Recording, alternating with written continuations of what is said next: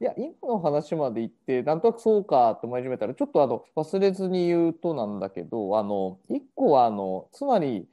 えー、話すことって、まあ、あのなんかざざっと前見た時にその喉がどうとか非常に複雑な行為によって言葉が生まれていくみたいなこととか今のあの心身の、まあ、二元論なのか、えー、一元なのかっていうのはあるんですけどそのなんかそういうこ個人の側に閉じられてる部分とやっぱりその会話によってこう言葉があの使われる時には非常にそのある意味自分と誰かの間にあるもので間にあるものの連続があの一つ自立化してしまって、会話の流れみたいなものをリズムの流れみたいなのを持ってしまうので、そのあの会話が自立化しちゃうみたいなことに対して自分がどういう立ち位置でいられるのかみたいなつまりあのえこれはあのまあ、社会と人間の自分の関係自己の関係って言ったら言い過ぎないかもしれない。つまりコミュニケーション自体がはらんでる、非常にその自分と,、えーと自分じゃないえー、誰かとしかもその間にあることみたいなことがこう絶妙になんかこうバランスされながら会話って成り立っていて、うんうんうん、だから結構その難しさみたいなのあるなみたいなのが一個、うん、だからえっとななんていうかさっきから出てきてすごいあのつまりうまくしゃべるって一人だとあんまり考えないわけですよね。うまくみたいなことって、うん、でもうまくしゃべるみたいなことって誰かがいるとか、えーと、それが、えーと、まあ言い方あれですけど何て言うかあの誰かから見て変わっていないとかおかしくないみたいな。でででその話からもう一個いくと,、えーと、いや面白いなと思い始めたらそのなんかどどもるみたいなことが当たり前みたいな感覚になった時に、えー、と逆にみんながどもってたら、うん、みんながどもってるリズムみたいなものが何ていうかどもってる状態によって、えーと、そこの場が成り立っていたら、うん、えっ、とななんていうのかなあのどどもること自体ってあんまり問題化しないというかどうでもよくなるみたいな話になるのかつまり新しいリズムが生まれたり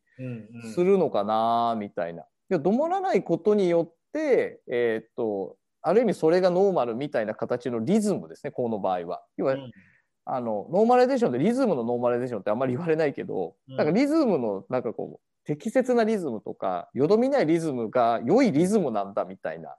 あの会話ですねコミュニケーション上。はいはい、かります それがなんか解除されたらなんかいいいいよくなるのかな。まあそれはあの、えー、そこの話はねお面白いというか、まあ、そういう方向の開き方もなんかあるかなと思うんですよね。うんうんうん、ただなんか僕なんかあのえっと、読みながらっていうか中で出てきた話で今日ぜひその話もう一個したいと思ってたのは、うんうん、なんかね後半の方でそのえっと喋るっていうことがと思考、うん、あのあ考えるって話がなんかご飯出てきて、はい、なんかね、えっと、今ページ見てるんですけどそのドイツの劇作家のハインリヒ・フォン・クライストって人が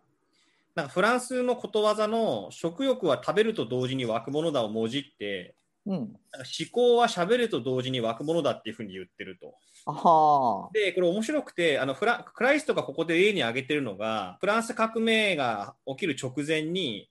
まあ、午前会議の場所でミラボーって人が単価を切ってるらしいんですけど、うん、その単価っていうのをすごい詳細に分析してるらしくて、うん、最初はそのいきなりあの会議のところにですね君たちは陛あの王が解散って言ったんだけど全然解散しないんですって。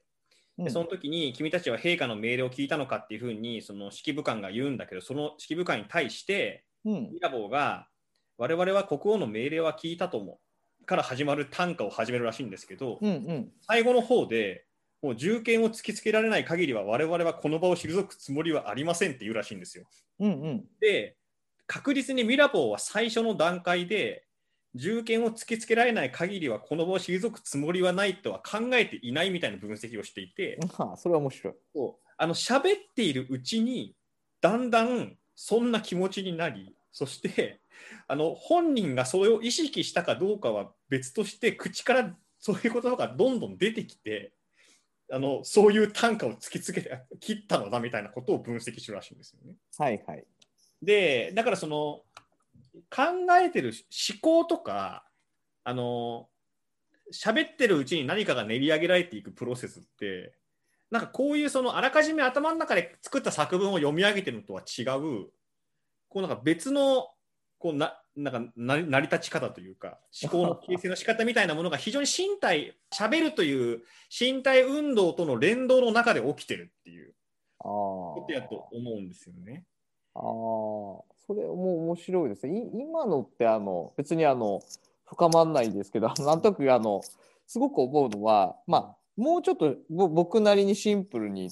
あの自分の身の回りで思うのはあの人によるところがあるなとも思ってて、あのなんだかこう考えてから喋る人もいるじゃないですか。なんかこういいか悪いか別ですけど私はなんなんこれはこう3つですとか、うん、ああですとかについて喋る人もいてそれも論理的だって言われたりするんだけど、えっとまあ、人には人によって分けるというよりは状況によって分けてもいいんですけど、えっと、今山内さんが言ってくれたことって結構身の回りでもあるなと思っててあの、まあ、僕はタイプもあるなと思って喋りながら考えてまた喋るっていうタイプの人もいるなと思っててつまりあの思考より喋るによって思考がこう駆動してるタイプの人って結構、あの分かりやすくそういう人もいるなみたいな。で多分、人によるって時とシチュエーションによったり、えーと、明確にもちろん分けられないっていうのもあるんだけど確かにあのまあ喋る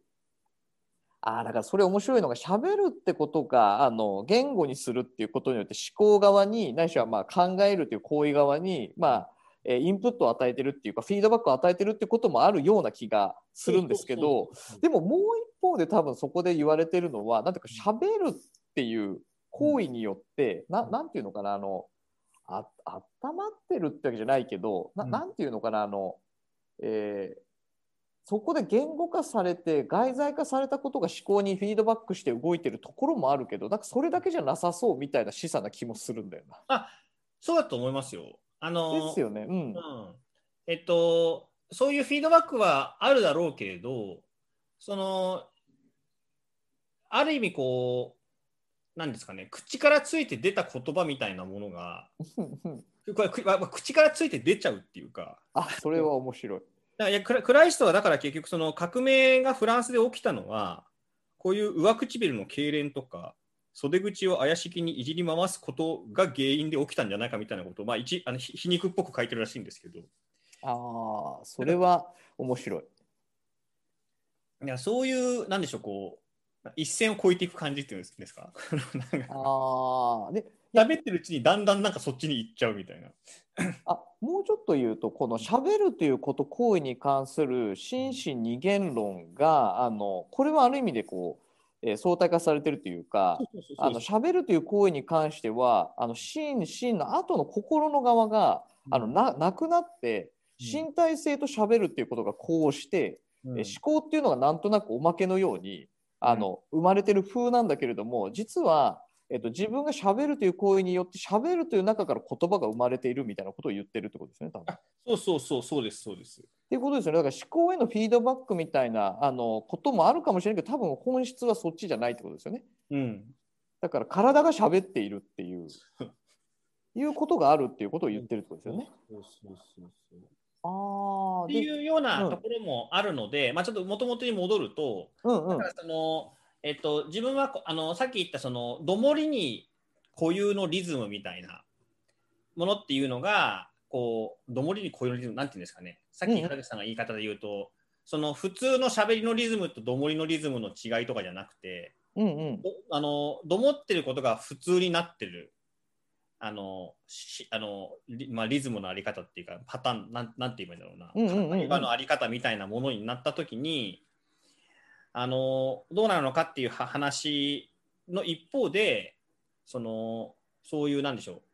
う口をついて出る言葉みたいなものが、うん、あのこうし思考と連動してるあり方もなんかああるああるなと思ったみたいなことなんですけどね。うんうんうんあだから今のやつがちょっとあの私の中でまだ捉えきれてないんだけどつまりあのなんていうのかな逆に言えばあのうんつまりあの口をついて出るレベルにしゃべるということは身体的な行為であると、うん、したはずしたそういうことが例えばま前提として一旦置き直された時に、うん、ではあのなぜあの身体性としゃべるが紐づいも基づいてこう連動しているはず、うん、ものだとしただとしても、えーと、つまりあのなんとなくそれそれって、まあ、ある意味あの個別性みたいな話になるじゃないですか。一旦。うん、だからあの良し悪しでもなければもちろんあの、えーと、何がノーマルで何がノーマルでないみたいなこともないはずなのに、えーと、そうなっているっていうことになんかあるのかな？っていうふうな整理ではどうどうなんだろう？あうんといやいやあのー、今話してくれてるのはあれですよね。そのは話すリズムみたいなもののが普通か普通じゃないかみたいな軸の話と、うんえっと、思考そのものとかあのし身体の運動としての話すみたいなことっていうのが、うんえっと、どう相関してるかってことですよね。あそうそう相関してるかそうそうだから、えっと、もうもう改めて言うとその、えっと喋ると身体性がこう今みたいな形でこうリンクしてくると見えリンクしてくるっていう話を一旦仮に置くと、うん、非常に個別的であってまあ当たり前というか、うん、非常に個別性そう個別性があのあるからあのなんていうのかなそうなるとあのなんだろうなううまくみたいなこととかがあのあんまりこう主題化しなさそうに感じるのだけどまあうんと言いたこと分かってきた確かにそっちで考えていくと主題化しないはずなのにそうそう現実的には結構主題化するわけですよね、それはね。そうなんですよ。うん、だから結構こう喋りに関してもなんか社会的な様式みたいなものがどうしてもあるみたいなことがなんかこう一つのポイントになってるのかなみたいなことも。それは確かにその通りで、まあ伊藤さんもこの本の中でたびたび触れてますけど、喋るっていうのがあの身体行為であると同時に少し社会的な行為でもあるじゃないですか。うん、うん、まさに。で、うん、で社会的な行為であるから今原口さんが言ったような本来個別的にみんな違うはずなのに、はい、あのそれが一方でその社社会という中中にこう位置づいていて他の身体と関わる局面っていうのが至るところで起きるから、うん、ある種のそこでのその折り合いのつけ方みたいなところがこう出てくるわけですよね。はいはいはい。で、その折り合いのつけ方のみたいな時に、さっきのそのリズムの話が、こう絡んでくるというか。ああ、でもそうですよね。だから、あの、さっきのあの、単価を切るみたいな話の場合って、うん、まあ、コミュニケーションというよりは、まあ、半ばこう、自己が語りみたいなことでもあるので、うん、えっと、やっぱり、その、言葉が途中でも言ったんですけど非常にこうままさにまあその朝さんも言ってるという身体的行為でありながら社会的行為であるつまりあの、えっと、そもそも言葉が社会的な要請によって生まれてるみたいなこともあるとはずなので、うん、うん、なので、えっと、そこにはもうコミュニケーションなり他者性がこうこう埋め込まれちゃっている。なので、えっと、それがあの、えっとまあ、まあなんていうかこう自分の思う通りだけにはいかないみたいなことはもう前提なんでしょうね。えっ、ー、と今今今原口さんが言ってくれてたのは、うんうん、その言語っていうのが僕個人のものじゃまずないってことですよね。当たり前だけど。あ のでその意味で他者性をはらんでいるから、うん、言語とまず僕自身っていうかその人それぞれの体がこう相互きたしてるっていうのはむしろ普通の話だと思うってことだと思うんですよ。あその通りですよ、その通り。うん、で、だから、うん、そこでまず折り、そこのまず折り合いの話があるし、うん、で、かつ、喋るっていうのは社会的な行為だから、その、そこでも折り合いの話があるってことですよね。あそうそうそう、まさに。だから、ああ、二重の折り合いの話だってことか、喋るはね。なるほどね。うん、いや、そうかもしれない。だから、そうそうさしょ、もうアプリよりにそうなっちゃってるものを自分が扱ってるっていうか、うん、だから、まあ、予期的にそのうん、あのその場とかその相手みたいなこととのやっぱり対応の関係によって、えーと、選択されて出てくるものでもある。うん、まあ、てかもうちょっと言うとその、まあ、もうもう言い換える必要ないかもしれない言語自体が他者性をはらんでるっていうことで、まあ、一旦決定的にそれがあのそごをきたす要因を持ってるってことであるよな。そうそう。で、それがまさに現実化したときに、具体化したときにもなお、うん、なお、えっ、ー、と、何しろでも同じ構造なのかな？うんと、どうなんでしょうね。二重のっていうとこが、えっ、ー、と、二重目ってどうなってるんだろう？だからその言語が自分の体にとって、えっ、ー、と、折り合いをつけるって話と、うんうん、えっと、自分が誰かと話をするっていう局面で違う身体と関わるっていう局面であ違う身体と折り合いをつけるとあ確かいうそういう二重構造なんじゃないかと思うんですよ。ああまあそうなんですよね。だから、いや、そうそうそう。いやこれ確かに面白い。まあ面白いっていうか、それがあの、いや確かにな。いや、途中で話したのがやっぱりあの分かりやすいって言ったらだけど、改めて今の話を経由して元途中のところに戻る。なんかどどもるみたいなことがあって、えっと、どもらないみたいなことになって、えっと、どもらないためには、あどもらどもるがあって、どもらないみたいなために、えっと、ある意味その、まあ、自分の中でのリズムなりパターンを作って、うん、えー、話をするんだけれどもそれがあの裏切ってしまうような感覚が得られる。でも、うん、えーと、じゃあ自分があの、えー、と思ってもいいやと思った時にも、えーと、やっぱりあの要はタイミングを逸してしまったりするみたいなことであのえっ、ー、とまあ言いたいことが半ば言えないみたいなこと、うん、それってでもあ確かでもそれってえーと、つまり、えーと、今のその前の話を逆逆回転させていってるのかなとちょっと思ったんだけど、うん、とどうなっていくんだろうなつまりそれは最終的にあのあでも一人で喋る時ってどもらないっていう話になってるんですよね確か。あそうそうそれなんか最初出てきてますよね。独り言だとどもらないってなってるんだよな。うんうん、だから人前に出た時とかみんなの前で喋ろうとするとかそういう時にあのあどもりが出てしまうっていう。ああまあでもそれなんとなくシチュエーションに極めて強く影響されるっていう。ああでもそれってもうちょっと言うとこう言葉なり言語のまああの二重性なんでしょうね。だから言葉が自分と言葉みたいなある意味言葉と自分だけの関係性の時ってえーと、どどもらないっていう時には自分の側に置いてある時の自分の側の半ば所有感のあるというか自分の言葉みたいな時もあるんだろうな。うん。あ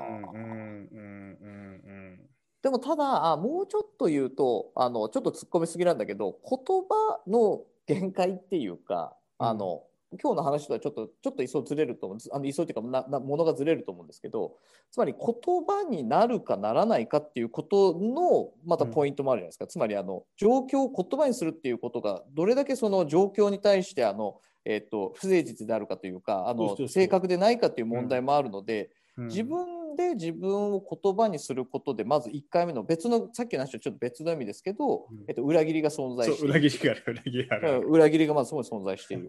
で、えっと、ただそれをまた人と使おうとすると人との間のリズムみたいなものがあの生じて自律的に生じてしまうからそこに合わせにいかなきゃいけないっていうある意味での緊張感というか、まあ、強いられることに対して、えー、となのかわからない。まあ多分そうだと思うんだけどそれに対して、えー、と対応できるかどうかみたいなことで言葉が出てこなくなるみたい。うん、でそれを合わせにいくとあの、うん、えー、よりこう違うことがこと口からついて口をついて出てしまうことによってまたそれがあの裏切ってしまう自分を。うんうん、あだからそのこ人間と言葉の中あの、えー、なんか裏なんていうかこうなんていうのこういうの。ああなんかあの愛憎愛憎って言うんでしたっけ？愛憎。愛憎ってまああれですよね。あの 愛矛盾する関係ってことですよね。そう愛矛盾する関係みたいなのがあのあるのがいやすごく面白いなと思いました。ああでも今のでだいぶそっかと思って言葉にした瞬間に裏切ってるし、相手と喋るっていう時点で自分だけのものではないからあの裏切り性があるんだけれども、なおさらそれがあのそうそう出てこないっていう状況に対応するっていうことによってまた裏切りがあの発生するっていうなんか言葉になんか人間が結構翻弄されてるっていうか。いやでもそうだしその言葉っていうのがいかにこうままならないものかっていうのがああのすごいこうどもる体を見てるとよくわかるっていう感じがするんですよね。今みたいな話だと思うんですよ。だそのどどもっているかどもっていないかっていうのをまああるにしてもそもそもその言葉にするってことそのものが伴っている矛盾した構造というか。あの相入れなさがままならぬ感といいますかね。みたいなものをこうすごいあのこうか感じるというかであるんですよ。でしかもこの中読んでると例えばそのさっきシチュエーションによるって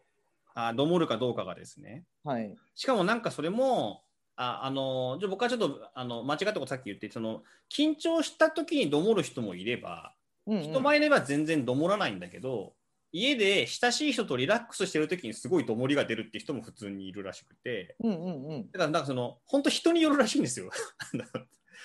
でそれはさっき原川さんも言ったけどその体のことだから個別みんな違うと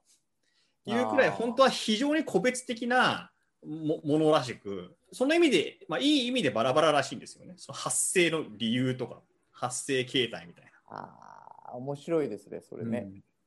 だから緊張みたいなことに確かに集約して話してしまうことのなんかこう弁解っていうかつまり緊張するような場所かプライベートリラックスしている場所かっていう時って、それって社会的にそれは緊張感ある場所と緊張感ない場所って分けてるだけで緊張感がもちろん主題ではないんだけれどもその人にとってのあの出づらさみたいなことは、えーと、とななんていうのかなあのえなんかそこに、まあ、違うな、なんか、まあ、共通してるって言いたいわけではないんだけれども、でまあ、両方の場所に出づらさがなんかあるわけで、そこは多分、うんと仮説的なのか、ここに最初に書いてある、一人で喋るときにはどもらないってことだとすると、うん、二者関係以上の、二者以上の関係性が持つ何かしかの、うん、なんかパワーみたいなのが、なんかどどもりをあるんでしょうね。なんかあるんでしょうね。あると思う。で、確かに、そしてなんか今話しながら思い出したんですけど、僕はあの、はい、このどもる体の中にはその話が出てこないんですが、あの、うん、伊藤浅さんに会ってなんか話をしてた時に、伊藤浅さんが社会モデルの限界みたいな話をしていて、はいはいはい。それは、その、社会モデルってことが言われてずっと社会モデルってことが来たんだけど、まあ、単に伊藤さんのような研究、つまりその障害とかあのいろんな当事者の人たちの主観的な体験っていうところを結構丁寧に紐解いていくとみんなそれぞれ違う体によって違う世界との関わり方をしてるみたいなことが明らかになってきていて、はいはいはい、その社会の側が変わることによって、まあ、もちろん変わることいっぱいあると思うんだけどとはいえ自分が抱えているこのままならなさみたいなものは社会が変わったことによって別に変わるわけじゃないみたいなあの当事者感というか あの世界主観的体験感みたいなものがなんかあって、はい、伊藤さんはそこ自分はそこにすごい関心があるのだっていうことをなんか言っていたのなんか思い出したんですよ。それそれはまたあの、まあ、今日の多分全体をある意味での一つの切り口で取ってきてるような話だと思うんですけど、うん、そのあのいや今のとても面白くてあの、社会モデル、まあ、つまりあの医療的なモデルで本人の側に何か要因があってそれをみたいなリハビリしようみたいな障害の世界だったんですよね。でもそうそうじゃないんじゃないってやっぱそれがこう暮らしづらいな生きづらいってことがある時にはそれはあの社会との関係性の中で起きていて、まあ、社会的障壁って言ったりしますけど、でその、えっと、アプローチとしてはむしろ社会の側が、えっと、変わっていかなきゃいけない。つまりあのけある意味健常と言われたり、えー、若かったりある意味こうなんていうかこうある意味標準的な人に合わせて社会ができてしまっていることに対して、まあ、ノーマライゼーションなんかまさにそうですけど、うん、えーと、多様な人に対して、えーと、対応しようと言ってるけれどもその多様な、えーと、人たちって言ってるそれがまたどこ何がしかのこの経あの代表性を持ってしまうので。だからあの社会モデルって言ってる時にも想定されてる人がなんとなくやっぱいるでしょみたいな。でもそれって結局主観的な体験みたいな目線から見るとまた同じ構造をはらんでないみたいな、うん、いやその通りなんですよね。ってことですよね、うん、だからさっき言ったみたいなねあの人前で緊張じゃしないようにしましょうって仮にしたとしても あの別に人前じゃなくてもどもる人はどもるみたいな話。うんうんうん。うん、あだから、まあ、最後の話もうちょっとだけもう最後のあの話でいいんですけどするとその、えっと、つまりあの社会があの、まあ、明らかにあの足が悪いって人たちが、まあ、年寄りも増えて、うん、多くなってくる時にだもう平気に段差があったり階段がバーンとでかかったりするっていうのはどうかな、みたいな話があ,、あるみたいな。とか例えばあの、えー、例えば車椅子の人がなんかお手洗い、トイレに行く時にどうだこうだっていうのは、まあ、それはまあベーシックにあるよねと。でもなんかそのベーシックな中で、はあと、もうこれで OK だよみたいな話って、なんかちょっと違っていて、まあ、それはそれでまずやるべきことだとはしても、でもその後にあることって非常に個別性が高く、しかも個別性という意味で、個別性って言ってる時って大体客観的に言っちゃってるので、えっと、主観的なことだよみたいなことがあった時に、えっと、僕らに求められるのはむしろそういう事柄に対するある意味開かれたスタンスなんだみたいな。ないしは可変的であるというありようなのだみたいな。いやでもね、いや、本当にそうやと思いますよ。うん、で、本当にそうやと思うし、いや、僕はあの伊藤さんの最初に言った、その心身人間論の立場でやるよみたいな、はい、アプローチっていうのは、なんかすごくやっぱりいいなと思ったのは、やっぱそこで、はいはいはい。いや、本それあの、村瀬さんが、はいはい、あの村瀬さんは寄り合いの代表の村瀬さんが、うんうん、あのおしっこセンサーみたいなやつで、はいはい、センサーがまだおしっこじゃないって言ってるけどばあちゃんがおトイレに行きたいと言ってると。はいはい、いう時にいやセンサーがおし膀胱にねおしっこ溜まってないからおばあちゃん間違ってるよってまだトイレに行かなくていいんだよっていうのはおかしいみたいな話をしてたんですよ。ばあちゃんトイレ行きたいって言ってんだから、それトイレ行きたいんだろうっていう話とやっぱ結構似てるなと思ってていや心身人間論なんてもう哲学的にも科学的にも否定されてますよ、霧みたいなのじゃなくて、はいはい、が言いたいと思ってることが言えないみたいな、はあ、言おうと思ってるけど言葉が出てこないっていう心身二元論の枠の中でいろんな難しさを抱えているっていうあり方のに対するスタンスとしてそういうその主観の側からこう体系を解き起こしていったり主観の側からどういうふうにこう世界が見えてるかっていうこととかをこうそういう多様性がしゃ同じしゃべるにしてもそういう多様性がすごいこうあるんだっていうところのアプローチが、まあ、さっきも原口さんが言ってたそのそういう多様性にこっちがどう柔軟に対応するかっていうその柔軟なスタンスを取るかっていう時に、まあ、大事な仕事になってくるんだろうなって感じがするんですよね。